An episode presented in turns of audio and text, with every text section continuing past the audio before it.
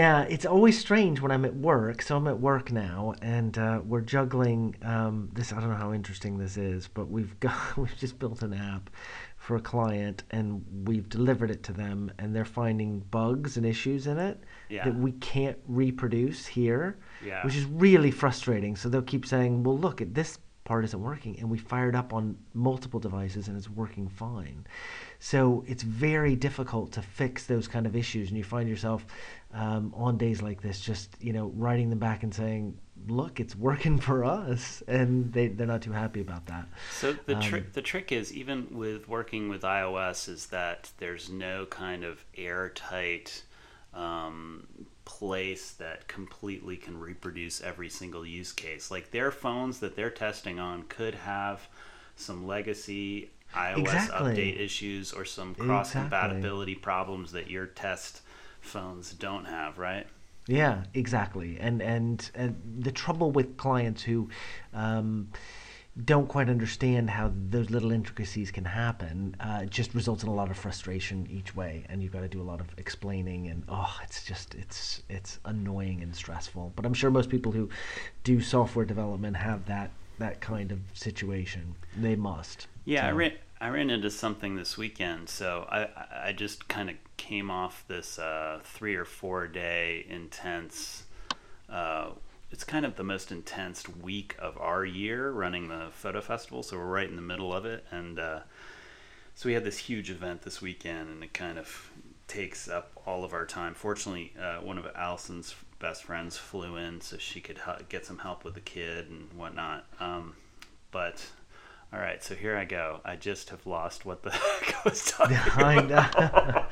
See, that's that's sleep deprivation. Totally. Totally. Oh no! Here, here's what it was. So we have a mobile version of our website of the festival guide. So the Yeah. festival guide online has all the information. You can browse by index, browse by all these different kinds of indexes, and the mobile version lacks a certain navigational sidebar that the regular site has, and if we were to put that sidebar in there, there wouldn't be enough real estate on a phone to see anything. Like you wouldn't be able to see anything. It just wouldn't have to be warped. So it has to be kind of re-engineered. But I found myself explaining to a couple people that when you make something super small, something has to give. Like Yeah. we can't completely reproduce. You, you can't get everything you want and need on something the size of your palm uh, that that normally displays on you know an 18 inch monitor or whatever you got. So it's a it's a little um,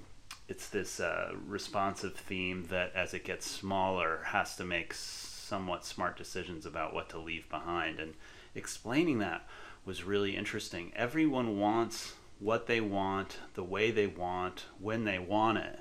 And there are certain kinds of ways of uh, managing web information that have taught people that that's what they should expect. And so it's interesting just saying, well, yeah, that's we can't do that this way in this circumstance, and we can re-engineer everything and try and make it work next time. But you can't Yeah.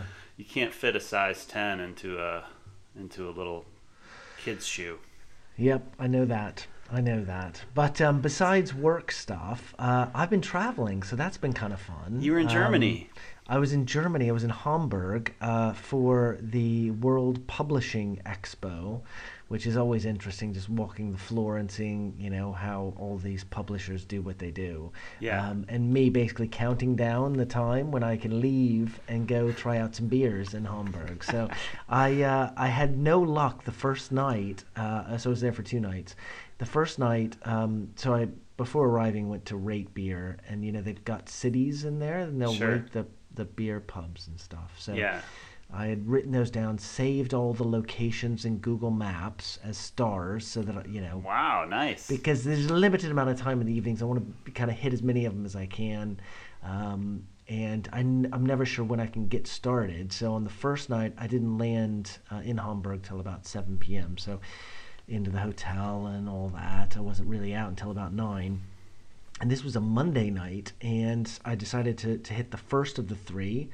I went there um, to this kind of old uh, Hamburg brew pub. It's kind of the one that they say is the most historic.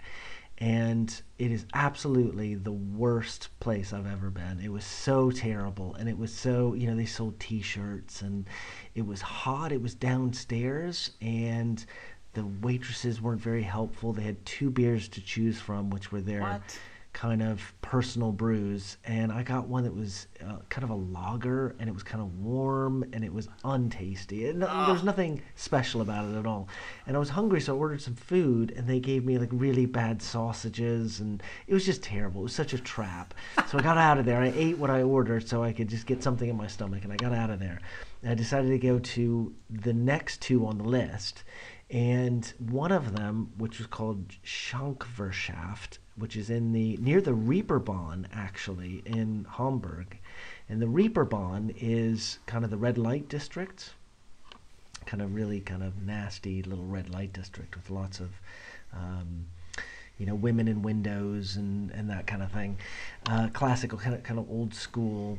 Um, Europe red light districts, and Germany's got lots of them. But Yeah. the Reeperbahn, I think, is mostly famous because that's where the Beatles used to play a lot. About to ask you Um, that. Yeah. Yeah. So there's you know there's trails you can follow and some of the old, I guess, they're rebuilt um, kind of old sound stages and all that. Um, but there was a great place called Shankverschaft near this Reeperbahn area, and I went on Monday night and it was closed. And I was uh, so I'd taken an Uber taxi all the way over there across town. So I called another Uber taxi. I'm standing with my hands in my pocket in the middle of nowhere, kind of, in this Reeperbahn area, waiting for an Uber to pick me back up, go to the next one, get out of the taxi, again, closed. So I finally got back into another Uber taxi and went to one near one of the train stations. Um, I can't remember the name of it, but it was more of a modern craft beer place hmm and but it was super modern. So I went from this old kind of fake oldness to this super modern, so modern in fact that it was you know their their top beers that were on tap, um, you know, were things like um, you know from Britain it would be um, what did they have like a Spitfire, which is kind of know, Sure. just the the rank and file. There would be like an IPA from they had a Sierra Nevada, the basic Sierra Nevada on tap, which was like a big deal. I was like, oh, save me. So I found a few decent bottles there that were okay, and just went back home, went to sleep. And the second night, when I was done with the conference, I made it to Shankverschaft. And it was one of the best little craft beer places I've ever been. I sat up at the bar. Wow. They've only been open for three months, and the guy gave me some amazing beers. And to remember them, I checked in on Yeah. Untappd. Yeah. But how can you kind of pull the stuff out? Can you go on the web and get your Untappd feed? Yeah, Is you it can. there? Yeah, it's a really good uh, uh, web version of the mobile site. Yeah, it's, it's Is it? Okay, of the mobile okay. app. Excuse me. It's Because really I can't good. remember. Because I honestly can't remember the beers I had. Um, but they were they were all great. They were all either local in Hamburg, or at least German. And then there were some Norwegian ones that they introduced me to. Hmm. So all kinds of stuff. You know, I've been drinking a lot of American beers, a lot of American IPAs, to be honest. Yeah. um, in the last couple of months. So it was nice kind of drinking, you know, stuff from other places with really weird long names um, that were kind of modern takes. So I guess the American beers are modern takes on the IPA. Sure. These were modern takes on things like old German beers, like Alt beers from Yeah. Dusseldorf, Mhm. but kind of done in a modern way. It was really cool. I really enjoyed it. so on, go ahead. That's awesome, uh, especially about alt beer. beers. Like now, there's there's more than four thousand breweries in America. Like I don't know if you knew that. right. Like it's I exploded that much. To, there's four thousand, and it's the highest number since 1870, I think. Oh wow! I didn't know there were that many back then. Yeah, there were more, way more. Um, I think there were 120 breweries just in Manhattan. Like, Wow. like I might be getting some of this wrong, but uh, alt beer is becoming something that even American breweries are starting to experiment with. So, like, there are so many breweries here now that people are reaching to the smaller, more local European styles just as a way of standing out from the crush of the American IPA. So of the IPA. Yeah. yeah, like Kolsch beer and alt Yeah. beer, like we're able to get those even from local breweries here in Atlanta. I mean, Really? yeah. That's great. That's And- great. They're they're not traditional. They're not something like what exactly what you'd be having there. You're having it at the source, you know. But um, it's uh, even the smaller styles are getting like way exploited now in, in the best sense of the term, where people are investigating it, revving on it, and uh, Yeah. trying to make it better and better. Well, the American IPA thing um, is now starting to hit here in England. So you'll go to like a normal supermarket, like a Sainsbury's or a Tesco, even, and you'll see Sierra Nevada is now here. Uh, Lagunitas as well. That's all over the place. All Yeah, we gotta talk on about that. tap.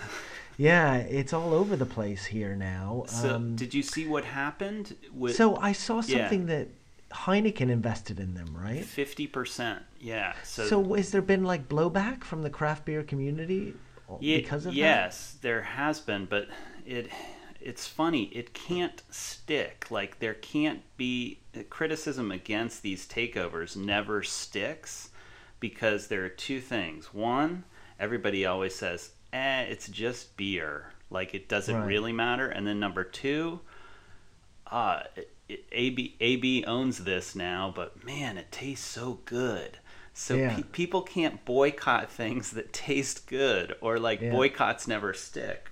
So there's no sense of kind of business ethics from the consumers in the craft beer thing. They'll get all outraged. Oh my God, AB bought somebody else. But if it's if it's this stuff from Goose Island, Bourbon County Stout, Yeah, yeah, I do. Nobody cannot Yeah. people cannot stay away from it because it's so good Yeah, and i really need i really want to do something that exploits that hypocrisy because it's hypocritical really like you Yeah. can't and i don't understand why boycotts can't stick and last when you've got anheuser-busch doing that you know super bowl commercial in january about mocking craft beer about pumpkin beers or peach beers Really? just I- I- totally I haven't mocking craft beer while making money off of craft beer through selling bourbon county stout or whatever from their craft portfolio So It's- Anheuser Busch owns Goose Island. I didn't even know that. yeah for years Oh right. maybe wow. they're they, they've they've owned them maybe five years now Oh wow. and so they and they spare no expense. So bourbon, uh, so Goose Island has an unbelievable barrel facility where it's just barrel after barrel after barrel of first use bourbon barrels. Like they have all the barrels that nobody can get because AB's willing to make it happen and um, can throw a It lot is of money It is good though. at it. Bourbon County Stout. I have to say, I really like it. it's incredible but Yeah. there's also a lot of incredible things out there and and Yeah. I, I can't believe people don't vote with their dollars more and so yeah. so back to all right a couple of things you and i were in marin county and environs in the 90s drinking lagunitas or lagunitas i don't know I, I still don't know which way I I know. I always call it Lagunitas, but I remember it from those days, and I Yeah. remember it was a small little place. and and I remember I remember riding by it on my bike, like on a big huge ride once. I never went and took a tour, but we used to drink it back then, and Yeah. like that was during the like teeth scraping, you know, bitter, bitter, bitter IPA era, where it was all about more IBUs and more bitterness, right? yeah. And things have changed and become more about flavor and floralness and citrus citrusness and Yeah, yeah, yeah. tropicalness and like so I, I went to a uh, I had I had 45 minutes off in the middle of my weekend and I went to this brew pub here that we have in town and brew pubs kind of you know generally kind of suck but this brew pub we have here is so good and I had a single hop beer with my favorite I think it's my favorite hop and it's called What is it? Mosaic Oh, I've never heard of that. Oh God, it's so good. Really? It's so good. In And fact, is it an IPA though? Is that what it is? it's a pale ale, right? So I don't know what the, the the blurring of pale ale and session beer and IPA is getting blurrier by the day and by whoever's marketing it. Yeah. But it's not a particularly it's a highly hopped beer, but it's not a particularly bitter beer, and that's what that's what people are making now here. These IPAs that aren't bitter, and they have unbelievable amount of flavor and aroma from these hops, and like nuanced flavor and aroma, where it has three stages to it. I mean, this beer I had at this at this uh, brew pub was just that with mosaic. I mean, mos- mosaic's really heavy in like a mango flavor and Oh, aroma, and it's Right. so good.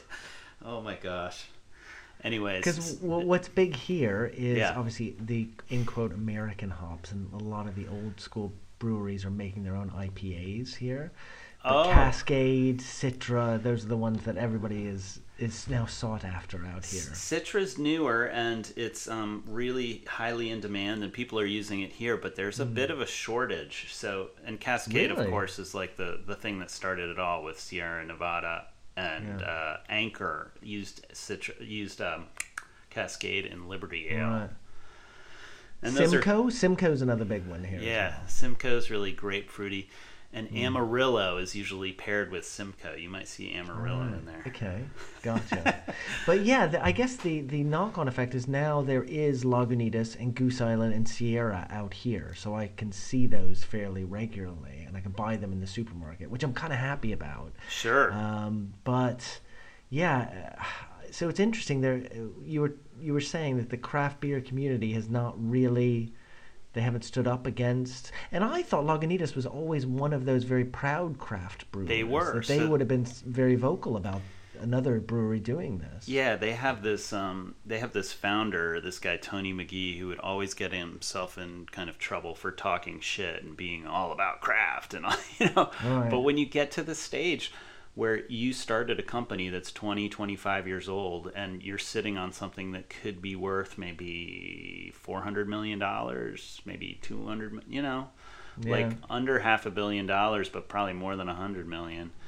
Um, and you can envision a future where you're you got your feet up on a yacht uh, you know well into your retirement. I think it becomes pretty seductive. And that's so that's the play that's happening right now. And the lagunitas one i still forget forget how, what which La- way we're saying it Lagunitas, That's what I. I don't know Yeah, I know. I have no Um, idea. touched off there was kind of a sequence of events right after it and one of those was really fascinating because it was with dogfish and Sam Calagione who said hey i'm never going to sell this thing he took 20% he sold 20% to a private equity firm and this is happening a lot with these private equity firms like uh, I, I think about them as Bain Capital, which is where Mitt Romney kind of cut his teeth. Right, right. So you invest in a place, you fire all the people, you maximize the profits, and then you sell it. Sell it all. Yeah. So he sold 20% of Dogfish, and he said, Look, we're doing this with the express intent of getting bigger quickly and reinvesting the money in the company. And when the loan comes due in two or three years, we're going to pay them off. We're going to buy it back from them. And all that remains to be seen. So there's so much energy, money in the space right now that even somebody who has probably some pretty decent ethics, which I'd say that Calagione guy has, are being seduced by having to play the game to keep up, right? They, Yeah, they've yeah, got to keep up. Well, that's kind of like startups in business as well. You've got Sure. to get money. You got to keep growing. Sadly, that well, that's a theory. You have to keep growing. You can't stay small. So that's that's what I'm against. That's that's Yeah. where Well, which is good because yes, business wise, I'm against that as well. Yeah, so the, the the alternative one, right? And I think I know about this from technology is building a small business that can gain, gainfully employ a couple people that can support your family and theirs that fills a particular niche that does great work. And that's what you do. And, And they, they they call that a that the- lifestyle company. the right? lifestyle company, and it's it's considered certainly by Silicon Valley to be you know they want nothing to do with. It. It's a bad word It- to venture it is capital. A very bad. Very it, it bad means word. you lost if you're if Yeah. you're if you're in VC and you funded something that became a lifestyle company. It's like Yeah, exactly. saying they become to- toilet paper or something. But I think it's the future. I really feel like the future of this whole craft thing, beer thing, is that's the that's God. There's something so um. Oh, sorry, I'm missing my words again, but it's uh, just super alluring to think that you know every mile and a half or every three miles in a particular town, you have a small local brewery that's dedicated to that neighborhood, and that is a lifestyle small business. it's yeah. not about well, we got to get them in cans. Well, we got to get distribution out of the state. Well, we got to get distribution overseas. It's just like, yo, calm down. like, yeah. make great stuff and see what happens from there. You know. Um, and is the cans thing is that is that quite big now? huge? Right. So everybody's got to be in cans. Is there a reason for that? Is that is, yes. Does that improve the taste somehow? Well, it um, it's It's easier funny. to transport. Here's some, here. Okay, the the a few things that I know about it is that you can get a better fill, a deoxygenated fill, when you're filling a can than filling a bottle. I might be wrong about that. It's it's easier to transport because it's lighter and more stackable. So there's less Yeah, airspace when you're stacking it all together. So there there are these like little cost savings along the way, and and then people are stamping them with these fresh dates on them so that Right. uh, they can't become the beer cannot become light struck in any way, even if it's so it's better than a green bottle. It's it's it might even be better better than a brown bottle, and uh, it's more environmentally friendly. I guess maybe the recycling rate on aluminum in uh, cans is actually higher than the glass in a bottle. So less resources, less impact, keeps it fresher. It's easier to pack in and out. It's easier if you're camping. You know, you could carry a six pack in a way that you could, Yeah. you don't want to carry a six pack of bottles. Um, so yeah, a lot of people are a lot of people so much so that there are mobile canning lines. There are companies that have erupted that all they do is can beer and they travel to different breweries. Really? So like we're here on Tuesday, we're the mobile canning line doing this, and then we're at this other place on Friday, we're doing theirs. Like that's Wow. a neat business idea. Like Have these- you ever been uh, tempted to can any of yours? No, no. No, right. Okay. You have to have a huge um A huge yield, huh? it's something that yeah homebrewers can't do though there's this transition piece that's halfway between the growler at the draft store and then the can uh, that uh, i don't know who developed it i don't know i don't think dogfish did but some brewery developed this it's called a crowler Right. so it's a big can, and they seal it on site. Like they pour liquid in, and then they seal it by spinning it around really fast and throw the lid on. And uh, it's called a crowler. So there, there are all these other kind of can solutions that have come up in recent years, which is kind of funny. A crowler. Wow. Yeah. So, the when I saw your check-ins on Untappd, I was like, "Oh, he's getting into it. Like he's getting into the like." Um, okay, so some of this is about flavor, right? But I think a lot of it is about experience, and It was, yeah. Certainly that night it was for me. you were investigating, and kind of finding a new place. Gives you a reason to start uh, poking around a particular town. You know, like that's sometimes now all you that- need. Exactly. And now when I travel for work, which I thankfully, um, All right. you know, now I was just saying now that when I travel for work, which I thankfully don't do that much anymore, um, the evenings are all about uh, trying to find some good, interesting beer to drink, and I quite like those evenings. And it's rare that I get into a conversation with with people behind the bar because I usually kind of keep to myself. I've brought a newspaper, and I kind of quietly get a beer and go sit down in the corner and read my paper. But uh, I sat up at the bar this time and had a good, really wonderful interactive experience with Max. Of course, his name was Max at Shank Verschaft. Um, and uh, you know we chatted through all of the the different ways he gets his beer and how you know Hamburg doesn't have any decent places to drink. And I told him about the place I went to that old style place for the first night and he said yeah I've never been there. And I was like yeah that's good. Don't ever go. Don't ever go.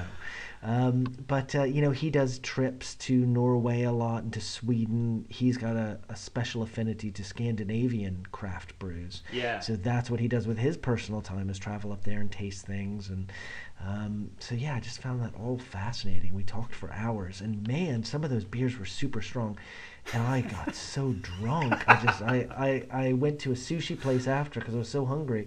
And i don't know if you've ever had sushi if you some if it's been hours since you've eaten so it's been, it'd been like 10 hours since i'd eaten anything. So starving hungry and drunk on an empty stomach. And you know you want food and you want a lot of it quickly when you're in that kind of Sure. state. And so to go to a sushi place is a strange was a strange decision and i could not eat enough sushi i just kept just piling it in my mouth nice. until the bill came i was not very happy about that but um but yes, that was a fun, fun night. That was really good. And wh- where I went the weekend before is, and these things just kind of happened together because of, of planning and things, is the family, the three of us went to Venice for the weekend from Right. the Friday to the Sunday, which we had planned for a while. We took one of these kind of low cost airlines and a cheap hotel, and it ended up being a very cheap holiday, but just like a weekend away.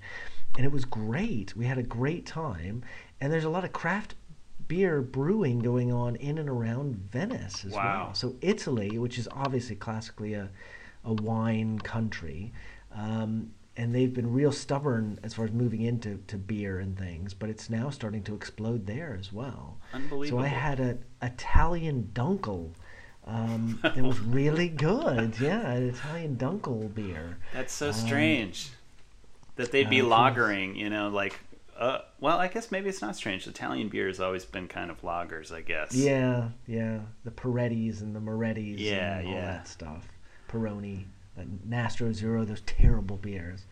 Um, so it was nice. At least I got a good beer, and we just did a lot of walking, the three of us, and Venice was really good. And now I'm next going to go for work, probably another month or so, but I'm going to go to Poland. And Poland, the, the Poles drink a lot of beer, but they drink kind of like old school lagers and things. Yeah. So I'm going to try to find, uh, if I can, it's Warsaw, which is the biggest city, so I've got a good shot, I would think, of finding craft beer there. Um, And you went my- there last year, right? yeah, I've been a couple of times because we've got developers that we use that are in Poland, so I go there to, to see them. Um, but my kind of hope is that, that I can get kind of local craft beers, and that's what I'm going to try to do from now on. Is not go looking for like a dogfish head. Yeah, don't. minute, Yeah, which I'd man. love to have, you know, um, because I never get it. So but it, it, it won't. It, here's the thing, though, the, and and this is something I've only learned maybe in the last couple of years is that the anything that's highly hopped, it just doesn't travel well. Like you really got to Really? get it quickly after bottling or canning. So if if you have right. a you know a little they call them shelf turds, right? If it's been sitting on a shelf too long. You, even though it's 90 minute or whatever, you kind of it's just not going to be as good as it was um, after you know a, a big long shipment to the middle of Poland and sitting around. You know, that's interesting you say that because I used to remember when I would go to Atlanta for work, I that's where I fell in love with the dogfish head. I think I had a 120 minute once, yeah, and I just right. loved it. Super It's strong, kind of incredible. Sure. Yeah, loved it. And then I found it um, somewhere in Europe. I think it was Barcelona or something. Went to a craft beer place, and they had it. So I was like, oh. Great, I'll get it, and it just wasn't as good as I remembered. It was just it was bitter. It just didn't taste very good. Yeah, the the freshness thing is real, um, especially with some with the hops, uh, and I'm finding all that same difference here. All the local stuff I've been drinking is, God, this is so great. We're just talking about drinking all the time. Is uh, you know, less than a month old, and Right. it's so fresh and nuanced and fun, and Do you notice with the smaller breweries, though, do they have trouble duplicating the taste? In other words, like with successive, like you get a can, not even a can, you get a beer or you have it from the keg, and then the next keg of the exact same stuff tastes totally different. yes, Or not totally different, but certainly noticeably different. Yes, and and the, the trick is is that nobody tastes them side by side other than the brewers. So the brewers, Right. if they're running a really good show, are extremely into consistency, and consumers kind of think they are, but you can get so easily fooled by those those variances between batches, and especially when a place starts up in the first, it'll take them maybe 18 months until they get that consistency down. So, case in point, they're my favorite brewery here in Georgia is called Creature Comforts, and they have this kind of runaway beer success with this IPA called Tropicalia, and it's very it, it, it has changed from batch to batch. And then you know you go back and listen to an interview with the brewers, and they're like, "Yeah, we're always shifting things, trying to figure stuff out." And they mention something here. So brewing is all about variability. Like everything is always in flux, and th- the larger you get, the more the variability can have influence on your final product. So they were they were talking about because they're running the brewery so hard to crank out this beer, they're pulling more water from the main water line into the brewery. So that water is sitting in that pipe for a shorter period of time, right? Because they're sp- sucking in so much water. Because it's sitting in that pipe for a shorter period of time, it actually has an altered pH. Its pH is a little bit different because it's not picking, or it is picking up less from the pipe than before, and then that will change your Wow. recipe. So like everything's a variable. So like I was talking to my sister-in-law last night, and she said, "Hey, Michael, you gonna be brewing? I'm gr- growing some hops." And I was like, "Oh, cool, that would be fun." And then it's like, but hops aren't like a potato, where it's like a Yeah. reliable thing over time. like Right, they're completely variable. Every strain does something different, and it has a different percentage of the alpha acid and cohumolone and all these different things that go into the flavor and particular attributes of what that thing is. So when you're in charge of a big operation that's cranking out a lot of stuff, let's say you're less than a year old, like the very the the quality control is just going to be you know really hard to nail down. But the big ones, like a Goose Island, always tastes like a Goose Island, um, or a you know, That's the Sierra always tastes like a Sierra. I guess they're just so big, everything is completely locked down. Well, yeah, and that's what that's how these places like uh, Anheuser Busch and Miller made all their money, saying this is all this is the beer you remember. This is the beer of your life, of the best times in your life. This is, and some of their marketing slogans were just about that thing, like. This is always the same, you know, and that is a real comforting thing to people. I personally like totally love variability mm. and would love a place I, I love some of these places that are doing the same name beer but they'll say this is batch number 8 this is batch number 12 this is batch number 16 and then you can be like oh man 12 was amazing. And 16 was totally different. And you know where they're not shooting for the exact same thing every time which I, i'm just not a fan of that particular kind of um, what do you, it's just mechanical production right? It's like Yeah, it's yeah. factory. Oh let's see what this factory can do. Can they do it exactly the same way? That just doesn't interest me as a Yeah. project or product Do you know what's interesting? I uh, I just thought of it, but I saw this photograph. Um, I forget where it was, but it was from the '80s. No, it wasn't a photograph. It was a film. I saw this old film from the '80s. This just terrible kind of romantic comedy from the late '80s, and they were drinking beers. Do you remember Ice House?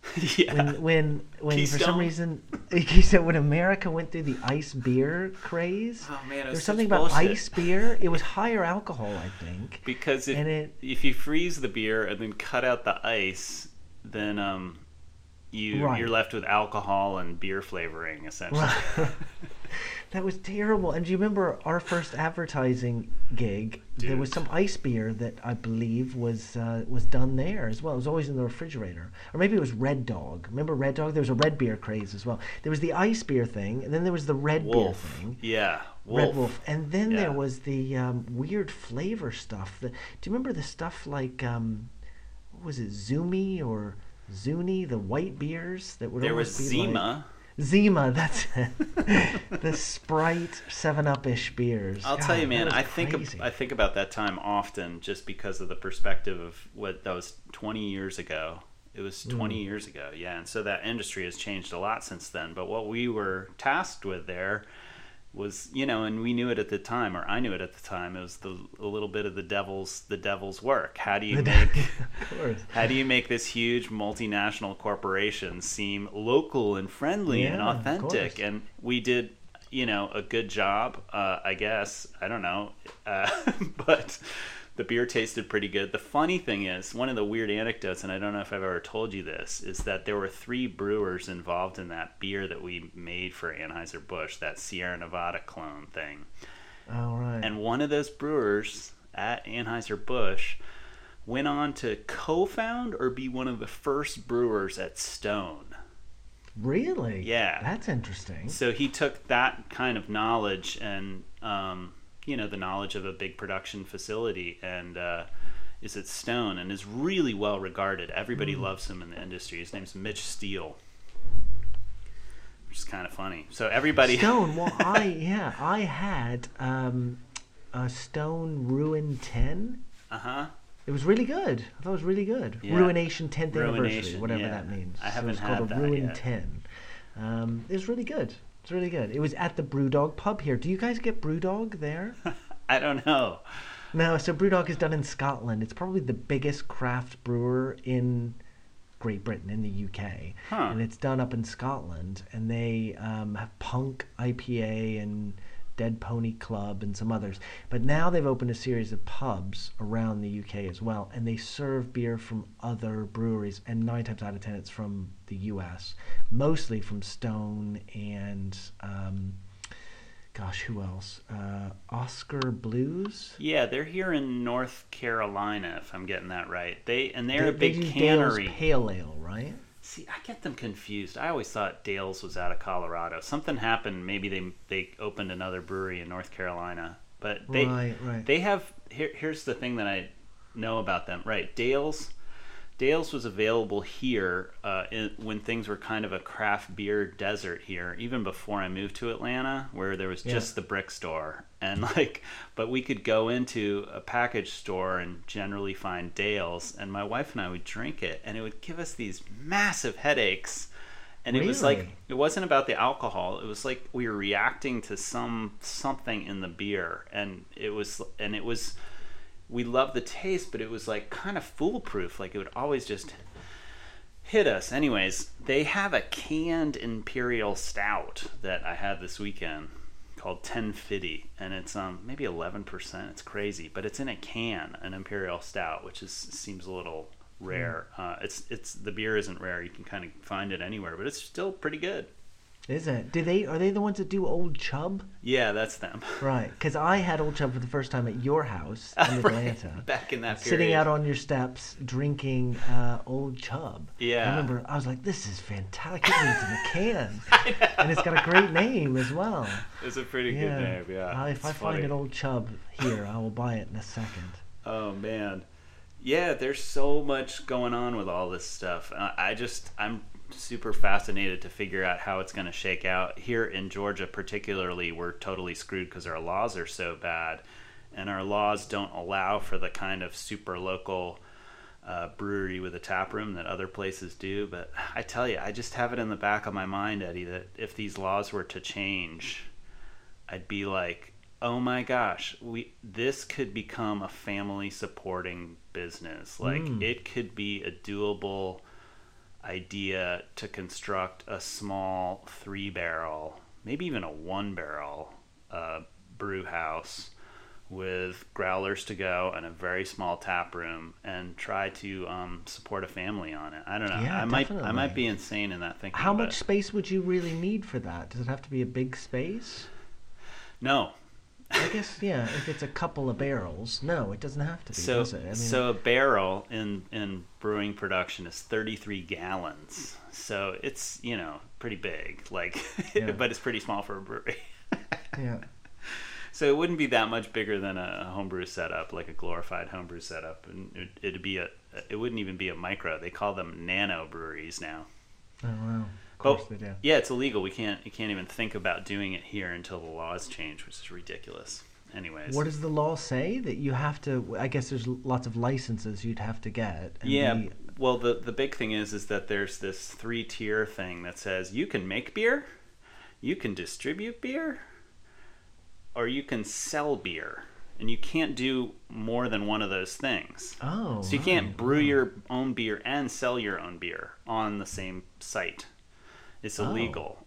so Wow. we're, we're one of like uh, we're like 41st in terms of laws in the country that are beneficial to breweries. We're we're at you know it's maybe there are only four other states that are that regressive. Um, Wow. So people are working to change it, but there's no signs that it's going to change anytime soon. Makes me think about moving. Yeah. No, because that sounds like a great idea. I think you'd really do well doing that. It would be really fun. Uh, I don't know. It'd be totally new and completely different. And the weird part is, I don't know that I have the engineering mind to be able to pull it off because it's like, it's engineering, it's plumbing, it's welding. It's these. Mm. Yeah, there are these yeah. things about brewing that actually aren't really um, what you think are about. Exactly. Yeah. Exactly. It's the logistics. Yeah, And that's man. maybe where you need logistical help. Help, Maybe yeah. there's somebody that could fill that void while you can focus on what you want to focus on, which Yeah. is the recipe. I'd also have to really figure it out if that's something I really want to be doing. You know, more, you know, 80 hours a week kind of thing. Yeah, yeah. I imagine it's not.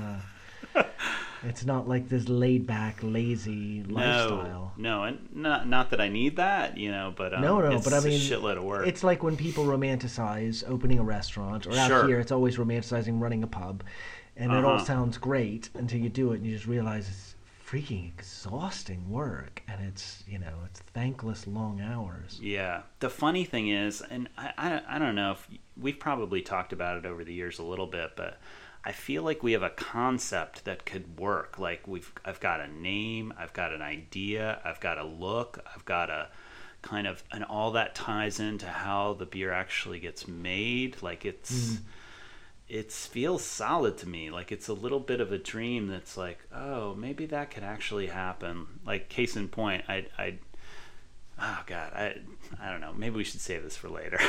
Okay, no, I want to keep talking about it. So- and in fact, this might be a good stopping place because I, I've unfortunately just been flagged on a few yeah, man. talking tools. I've got way too many. So I've got two um, monitors. So I've got I'm, I'm rocking the dual monitor thing, which I like. However, and it, they always say it's good because you can multitask better. So I've got all these windows open, but I've got all these chat applications open, right? So I've got Slack over here. I've got Skype over here. I got my email over there.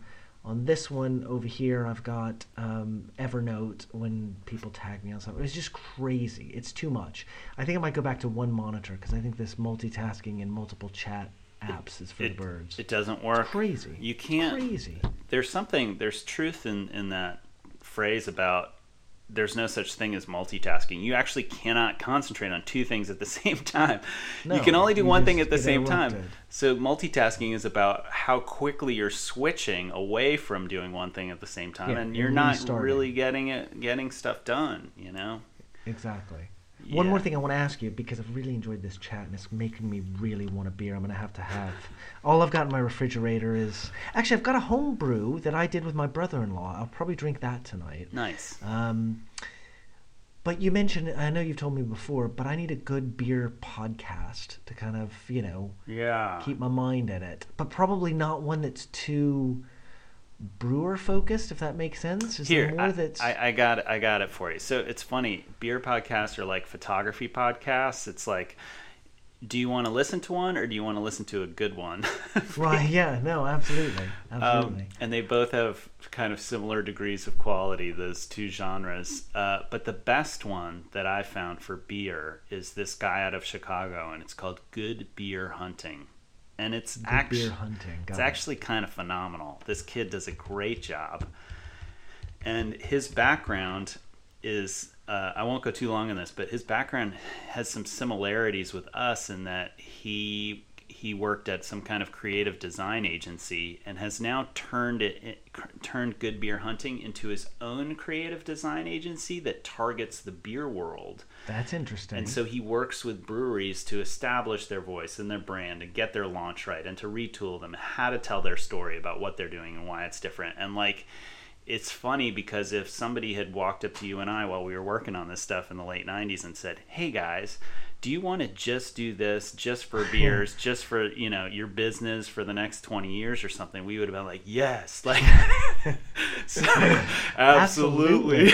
and it's kind of made it's so interesting. I'm out on his site now, and you're right. He's very clearly very design led. He's um, fantastic. Yeah. Wow, interesting. Because it's making my head spin about breweries. You know, they all need an app as well. Maybe there's a way to get them onto mobiles easily. Yeah, it, and Hmm. he he has a deep world of content there. The funny thing is, is that he's he's on this part of the spectrum where it's like he's making videos for Goose Island and for Bourbon County Stout, and how do you help a big multinational corporation tell the story about what they're doing as being authentic? So he he um, is on both sides of the spectrum, working with really small places and working with the biggest, baddest of the bunch as well. Because for him, it's all beer, um, and Wow, for me, wow. for me, it's not. But um, yeah, he it- he's an extremely good interviewer, and uh, there's great kind of business lessons that come out of it that you might be able, you know, interesting. Okay, well. I'm adding Yeah. this. to Overcast as we speak. This is exactly what I wanted. Cool, man.